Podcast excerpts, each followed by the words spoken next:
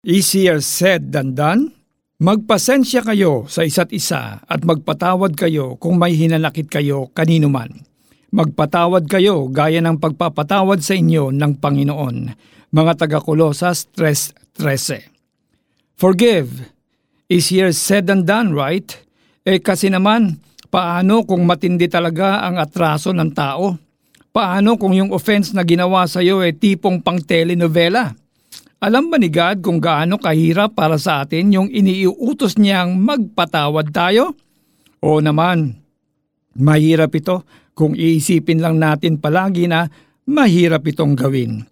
Pero tandaan natin, ayon sa mga taga-Kolosas 3.13, magagawa nating magpatawad dahil pinatawad na tayo ng Panginoon. Pero bakit nga ba mahalaga ang magpatawad?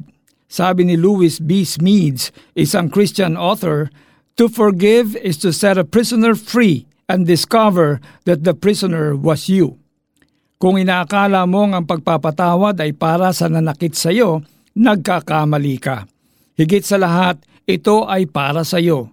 Mahirap makulong sa bitterness because this produces trouble. Hebrews 12:15.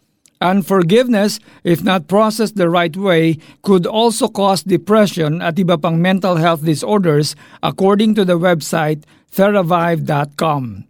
And every time you hold a grudge against someone, inaalisan mo ng pagkakataon ang sarili mo na maging masaya at makita ang magagandang bagay na nangyayari sa buhay mo. Betrayal, abandonment, hurtful words, these things aren't easy to deal with. Pero hindi ba ganito rin ang naranasan ng Diyos? Hindi lang sa isang tao, kundi sa lahat ng tao sa mundo? We may not realize it, but the truth is, you and I have hurt God, and yet God chose to forgive us. Manampalataya tayo kay Jesus at maniwalang pinagbayaran na niya ang ating mga kasalanan sa krus. Pinatawad na niya tayo at binigyan niya tayo ngayon ng kakayahang magpatawad sa iba. Ngayon magagawa mong magpatawad dahil pinatawad ka rin ng Diyos na labis na nagmahal sa iyo. Tayo po ay manalangin. Lord, salamat ng anak ninyong si Jesus ang nagbayad sa kasalanan ng mundo.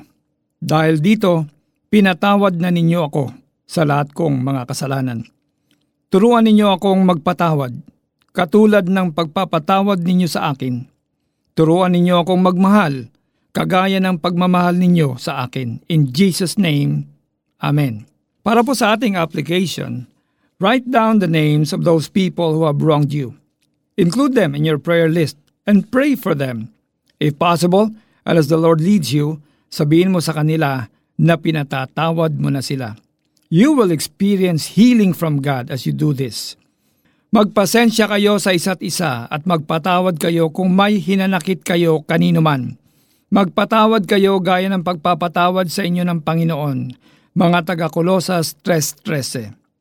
Ako po si Alex Tinsay na nagsasabing, ang Diyos na nagpatawad sa atin, ang siya ring nagbibigay sa atin ng kakayahang magpatawad sa iba.